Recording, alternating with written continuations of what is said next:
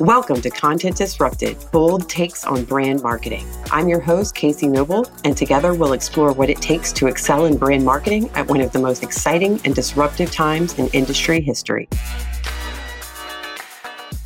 Welcome back to Content Disrupted. Joining us today is award winning brand and marketing executive Doug Zarkin. Doug's known for driving marketing transformation at some of the world's most iconic brands, including Avon, Victoria's Secret, CK Jeans, Baby Phat. I mean, the list goes on and on. So most recently as CMO of Pearle Vision, he actually orchestrated a brand rejuvenation effort that was so successful. It's now a Harvard Business School case study. And now he has a new book coming out. It's moving your brand out of the friend zone. So Doug, welcome to the show. We're excited to hear about the book and everything you've got going on. Thanks for having me. I appreciate it. With that introduction, I, I wish my father still had an understanding of what I do. He, he still doesn't.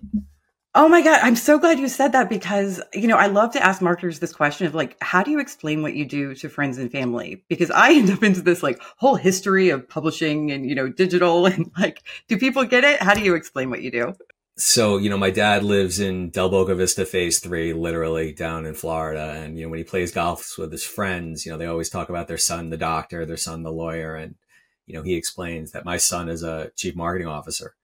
And what I've tried to get him to understand is is my responsibility is really to to to build businesses and build brands, and I do that through figuring out how to motivate the consumer to, to do what we want them to do when we want them to do it, um, in an altruistic way, in a in a respectful and humility. But that's essentially the purpose of marketing. And especially now, you know, you can say best-selling author. Add that to the list. Hopefully. Yeah hopefully. We you know moving moving your brand out of the friend zone a modern day guide to strengthening your brand's value equation um, has been sort of how i spent my summer. I've been thinking about writing a book for a few years and really never had the time to sit down and do it. Um, but available uh, first week in october at, at amazon. You can find out more information about the book by going to dougzarkin.com and i think um, by the time this airs, we'll have a, a link up to Amazon to buy the book directly and I want to talk to you about the book. So as you were writing this, you know, um, you mentioned you kind of spent the summer doing this. I know this was after kind of your exit from so many years, you know, driving real transformation at Pearle Vision. I mean, you had the the award-winning campaign, the Small Moments campaign, that was, you know, incredibly well recognized. And um, I was wondering, as you wrote this, why did it feel so important to get you know the message out there and what do you really want or hope that marketers reading the book are able to take away from it? So you know the nature of marketing is always trying to drive passion internally as well as obviously use that passion to create meaningful connections with consumers. And um, a big part of what I love to do as as as a human being is to teach, to train, to mentor, and I'm involved in several mentoring programs like Adweek's executive mentoring program. I volunteer through the Association of National Advertisers Education Foundation, where I get a chance to teach at, at colleges across the country.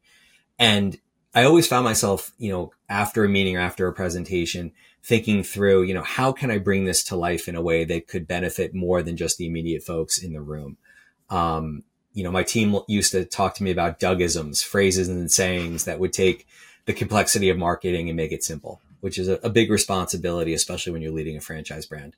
And so I've been toying for a couple years about trying to put this down on paper. And then, you know, when I made the decision to step away from Pearle, I realized now was the right time. And so ironically, it took me about 15 minutes to write the outline for, for the book and a good three months to actually complete first draft and um, mm-hmm. excited to kind of see how this all comes together. Um, more importantly, excited to get feedback from, you know, young people in their career, folks coming out of college or graduate school, or anybody really looking for a little bit of a slightly different way and set of constructs to process the challenge that we're all facing in today's competitive landscape of, you know, how to create brand love. You know, it's not mm-hmm. enough for a brand just to have a friendship with a consumer it used to be. Mm-hmm. But in mm-hmm. today's landscape where a brand can be created and launched quicker than ever before, and there are more direct to consumer platforms available than ever before, to really create a sustained business success model with a consumer, you have to create a passionate relationship. And so the notion of moving beyond friendship into a deep brand love is really what this book hopefully provides some tools and constructs to think about how to use.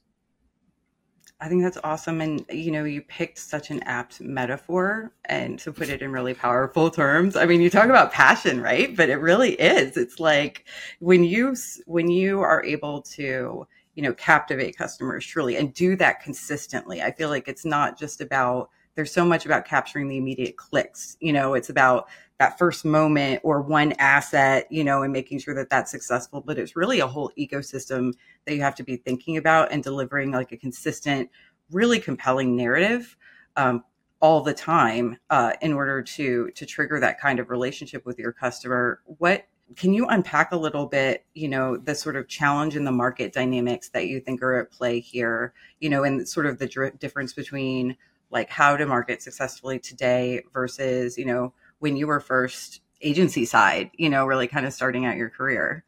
Today's landscape, um, the choices and options that are available to marketers are more robust than ever. That's an advantage, but it's also a disadvantage because back when I started out in my career, you know, you had, you know, fundamental cable television, you had print, you had out of home and you had, you know, terrestrial radio and you had a finite set of tools, which really put the onus on developing amazing creative, which was a really good thing.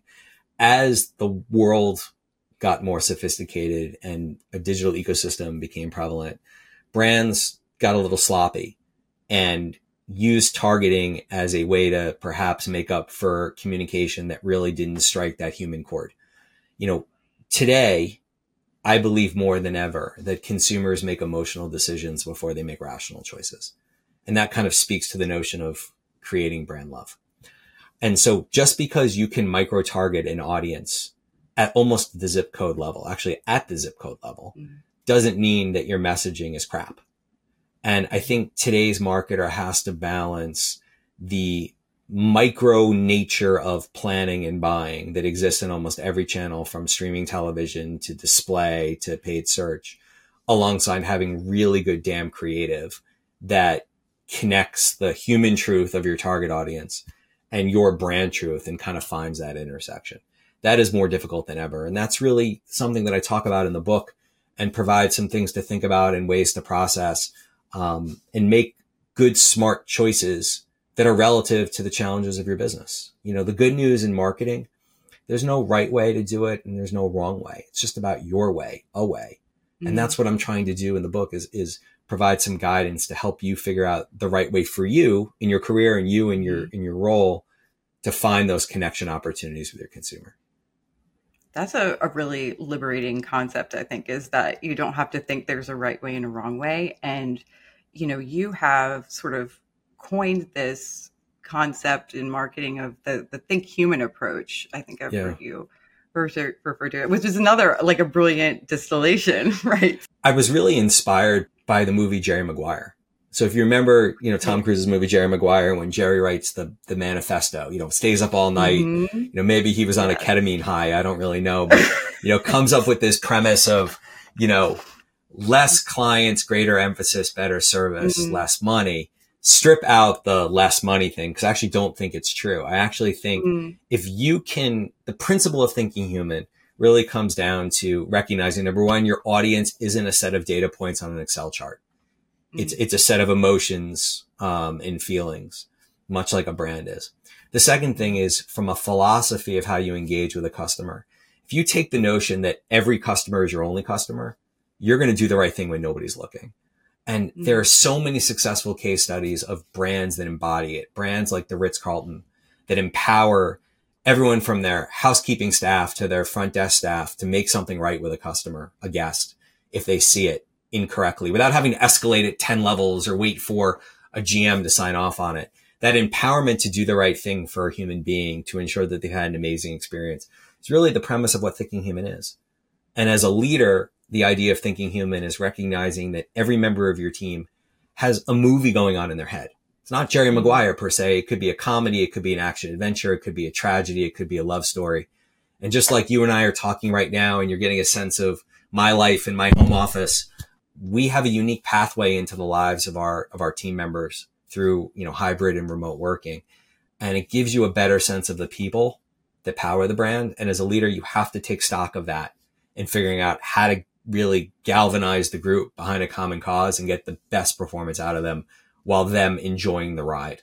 I love that idea of the people being the power behind the brand. It's so true. And so, are there any specific um, ways that you have, or you know, activities that you've done with team members to sort of galvanize them around this concept? And then, you know, also in sort of making this a unified approach and getting the whole brand and you know other execs behind the vision like how does that you know messaging differ as like the leader of the marketing vision and the brand vision you know how are you communicating to your c-suite peers to get everybody on board and then how are you galvanizing your team yeah. like day to day so you know the the team is the most important thing um you know as bo schembechler the the famous head coach at University of Michigan football said, you know, the team, the team, the team.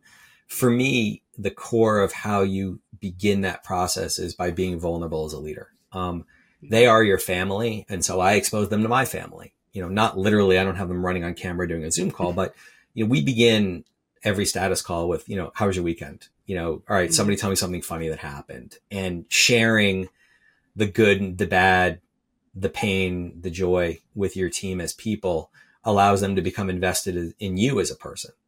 Yes, we do team outings. And, you know, for a while we did this thing called Mixtape Monday where a member of the team would pick a song for the week that we would play at a status meeting. And it was just a fun way to kind of get a sense of people's musical tastes. But the tenor and tone of how you conduct yourself in meetings really is the essence of thinking human when it comes to being a leader. In terms of the C suite, um, you know, a brand positioning is, is more than just the the north star for your marketing and communications. It's really the north star for your brand. And it's the behaviors that support it. And i think part of the role of a, of a chief brand officer chief marketing officer is to ensure that that is front and center in every major meeting and every major discussion always bringing things back to how does this pay off our of our customer? How does this pay off our brand positioning? You know there are th- sort of three things that you do. You ask yourself is is something on brief? Is it on brand? And then do you like it? You know, the do you like it is completely subjective. The on brand should be completely objective as should the on brief. So it really takes a lot of the guesswork out and focuses the discussion more on the how, not just the what. And look, if, if you behave in how you go about your goals as a human being with passion, with purpose, um, and celebrate that progress along the way, then inevitably you're going to have a much better output and you're going to convey the kind of person that you want to be and the kind of leader that you are. Mm-hmm.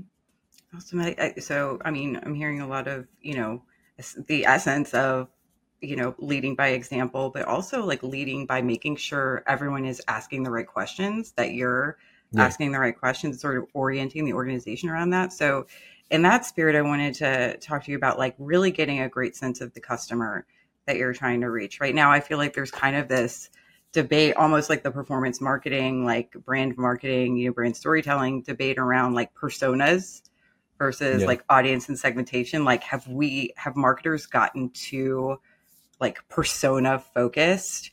Um, do you think personas are actually kind of uh, an unhealthy exercise in the way that they've traditionally been built? Like, what are your thoughts around that?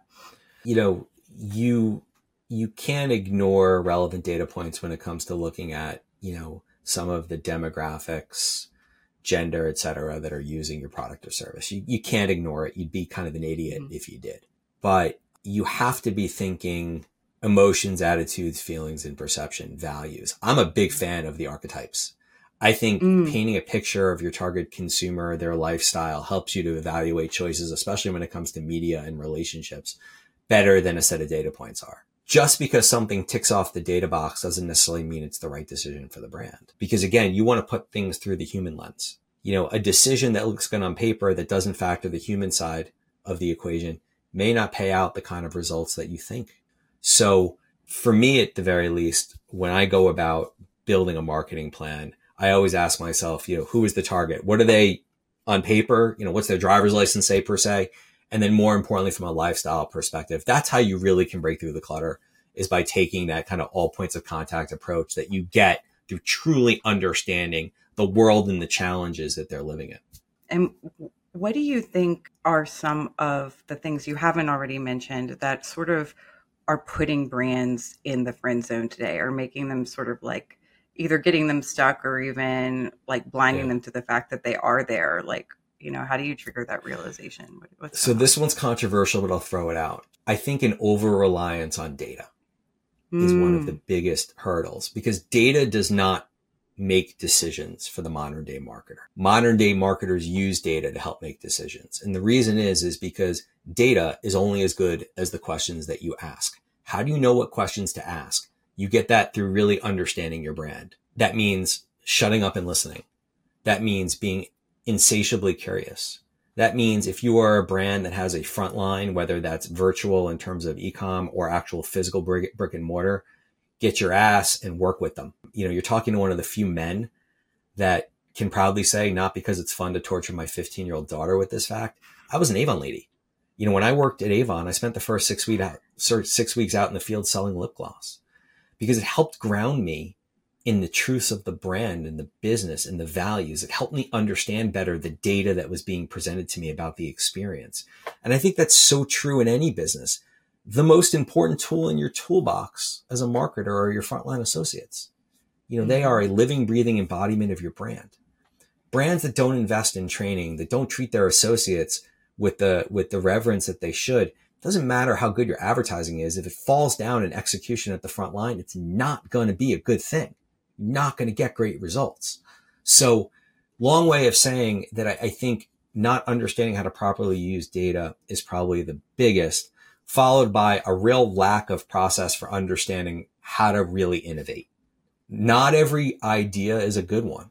I know that's an unpopular opinion, especially in the world of brainstorming, but it oh, is oh, yeah. true. You know, not every brand needs an app. Think about how many apps we have on our phone that we barely use. Think about the amount of money and time and thought and, and arguments that went into building said app. It sits on your phone, use it once a year, twice a year. Why do you need it? You probably don't. So factoring out, and, and there's a chapter in the book, not to hawk the book too much, but there's an entire chapter in the book that provides a construct for how to really think of innovation. Um, because I do think that there's such a pressure to think about marketing as fear of missing out. Fear of missing out is mm. not a marketing strategy. You really have to think about how you're going to process through opportunities that may exist and force rank them and evaluate them and then figure out if it's even worthwhile to do. Yeah. So, you know, don't don't do something if you can't validate your customer is actually going to value that thing. And if you aren't going to do it well, right? I feel like there's also this issue of um, folks who are just chasing too many shiny objects yeah. at once um, is just prevalent in marketing. Um, so it's really about having leaders who can help everybody focus. And so, uh, for you know, you've worked at some major iconic brands, especially you know, fashion and retail. What is sort of your advice for the marketer who's starting out at a, you know a brand new brand a startup or a brand that's less well known where like the idea of brand you know it's like yeah. can they expect to become a brand? Like how do you build that sort of from the ground up? What would be your advice to them? I like to use the phrase sell more chicken and and here's what i mean by it okay? If if you are a company that has launched a product, let's say a chicken product. Let's say you're, you're a, a, a, startup QSR business and you're known for your chicken fingers. When it comes to building that product into a brand, the place to go is not to try to sell pizza. It's to sell different iterations of chicken. Okay. So if you're selling chicken fingers, maybe you start selling roasted chicken. Maybe you start selling chicken sandwiches. Sell more chicken is really the premise of go narrow and deep you know, you don't have the luxury in today's landscape of, of simply innovating for the sake of innovation and thinking, well, you know what? They'll give us a shot. Too many choices and options, too many micro Instagram brands, too many influencer brands out there. Um, you're never going to have enough marketing money to compete in trying to schlock something that's off brand. Focus on going narrow and deep, master your craft, build concentric circles around it.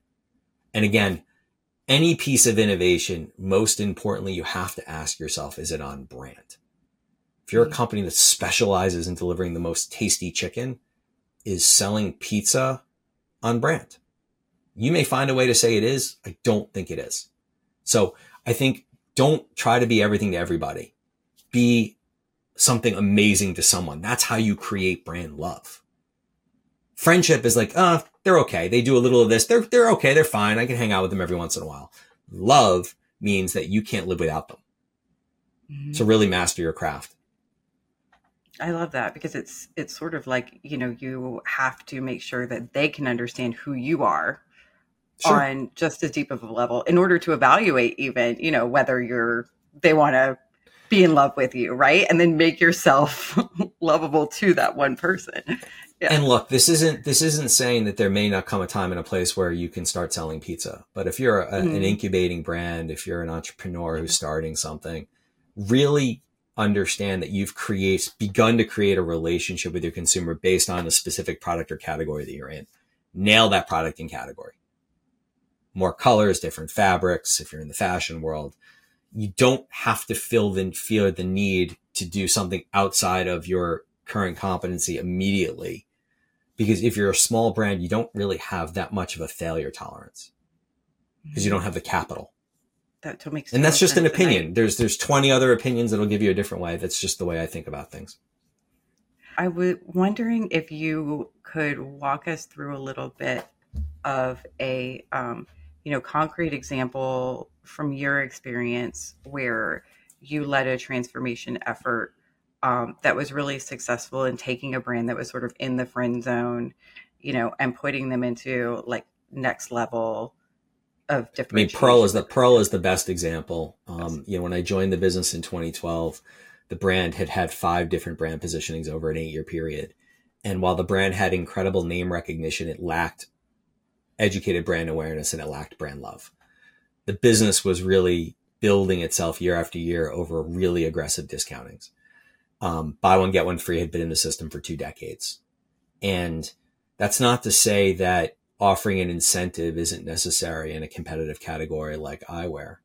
But the value, the brand value equation, which I summarize as value equals experience as your numerator divided by price as your denominator, was so heavily weighted to the denominator, getting that as low as possible that we were really missing out on the opportunity to create brand love through a quality of care that really existed, but wasn't being leveraged, wasn't being showcased, wasn't being prioritized.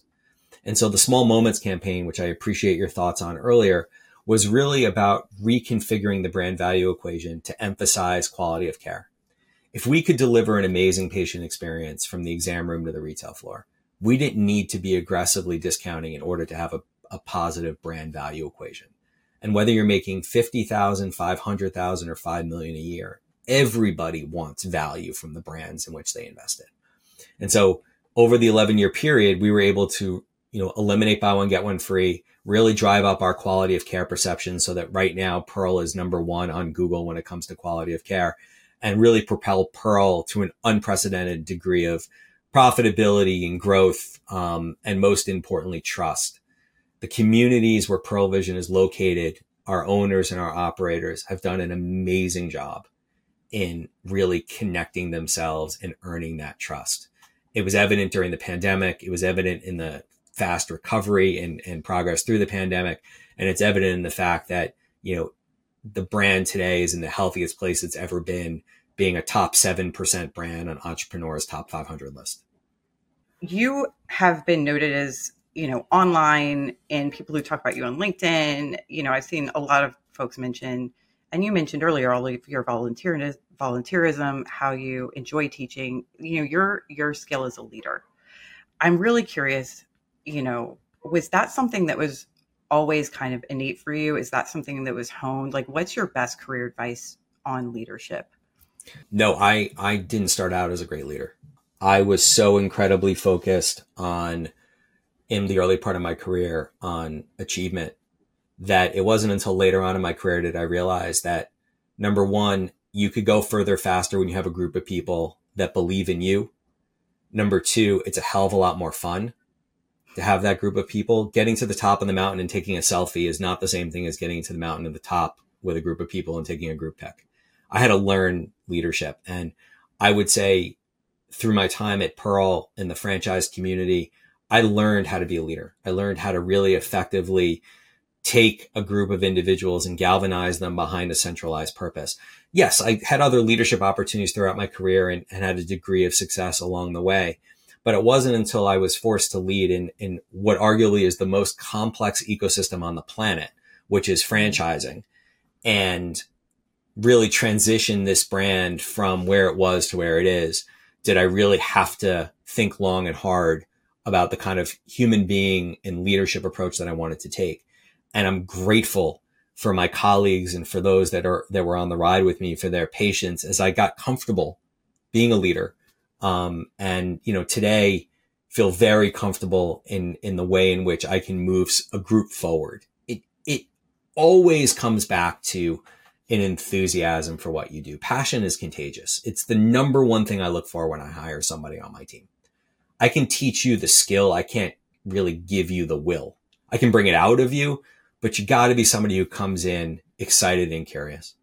Curiosity, fire in the belly, all some of the most important aspects For sure. of successful marketing. I feel like those are sort of the themes, you know, that you hear in talking to other marketers all the time. It's really you have to have a passion and and you know, you were talking about your dad earlier and and uh and how when was the moment that you knew like marketing was for you? Because some people get into this industry from really like kind of circuitous route. You you got your degree in marketing but like was there another path you know that you were gonna explore before when i have two degrees in marketing but i actually didn't know i wanted to be a marketer un, until i went to the client side. Mm. um, when i made the move from the agency world to, to avon um, and recognized that I could impact not just the what, but the why.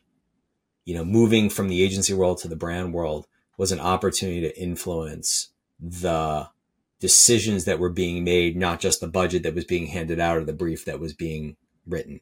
It was the strategy behind it. And what was infectious for me, what got me incredibly excited was the opportunity to take an idea, create a strategy and move it from inception to execution and I was able to do that at, at, Avon and was blessed to to receive best executed launch strategy from Women's Wear Daily, which I think furthered my excitement that you know what I could be pretty damn good at this.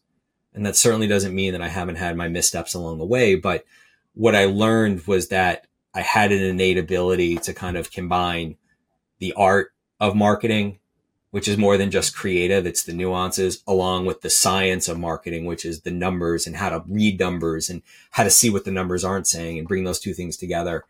And if you do it right with the right group of people around you, most importantly, because it definitely takes a team, you can do amazing things. And I, given everything that you've already said, I'm really excited uh, to take you through, you know, our version of the actor studio questions. So our podcast okay. speed round, Uh-oh. right? Um, I know everybody gets nervous, yep. but then the the answers are so awesome. So I want you to, you know, just think off the cuff, off the top of your head. What's all right? Let me get in the word. Zone yeah, exactly. Right, get in the zone. All right. All right. Go. I'm going to ask you a question, then tell me like the word or a couple words that that come to mind. So, first question: As a marketer, what keeps you up at night? Fear of missing something that I shouldn't have and what keeps you going? An opportunity to make a difference, not just as a leader, but as a person. What marketing term do you love? Bullshit. that is a marketing term. it gets used a lot. what marketing term do you hate? Rationale. Oh, that's a good one. What emoji best describes the current state of marketing? I think it's the emoji with the sunglasses ah. Because it, it's a really cool time to be a brand leader. It really, really is. That's a good um, one. I feel like I have to go back on that, you know, marketing term that I hate rationale. That doesn't mean that I don't believe that you have to have a reason for doing something, but the rationale becomes a crutch for so many people to not think differently. Totally. That's because there's such a fear of I don't have the perfect story. Mm. You know, I talk about something called the 80-20 rule. 80% of the time, if you can get to 80% certainty, you go for mm. it. 20% of the time you have to be 100% before you go and that's usually financial. Yep. yeah there's a there's room for for gut you can't be so risk averse right? I think it goes back to that point you made about vulnerability which is really important. It's like as a leader you have to be vulnerable. As a brand you have to be willing to be vulnerable to take risks you know? The last question is that you know age old debate. I have a feeling about how you're going to answer but quality or quantity? Quality. Awesome no question, quality. I love it. Yep, got to be. I was just thinking about your equation, right? Like if you nail that, yeah. then you know you've got a lot more uh, area to flex with that profitability. So with that, I know everybody like me is excited about the book. Can you please remind folks where they can get it? Sure. So if the title Moving Your Brand Out of the Friend Zone, a modern day guide to strengthening your brand's value equation is intriguing, you can go to one of two places. Uh, the easiest place is to go to uh, www.dougzarkin.com. There you'll find a little bit more about the book. You can actually, um, I think, download a free chapter and there's a link to Amazon. It'll be available on Amazon, both in paperback and on Kindle and uh, debating on whether I want to do a uh, audio book. I, I, can't imagine. I think nothing that a marketer loves to hear more than the sound of his own voice, but I, I can't imagine the amount of grief that I would get from my friends if I did an audiobook. And certain actors aren't available to do the read for me. So um, I don't think we'll be doing the audiobook, but DougZarkin.com is probably the best place to find awesome. it. Awesome. Do the audiobook. And folks, we will have those details in the show notes for you, just so you can reference them there as well as the links. Doug, thanks so much for joining again. No, my pleasure. This was fun. Thanks for listening to Content Disrupted, brought to you by Skyword. Stay up to date on the latest ideas and insights in brand building and content marketing by visiting our website at skyword.com. Join us for our next episode, where we'll continue to challenge marketing norms and inspire you with fresh strategies for growing business through brand storytelling. See you there.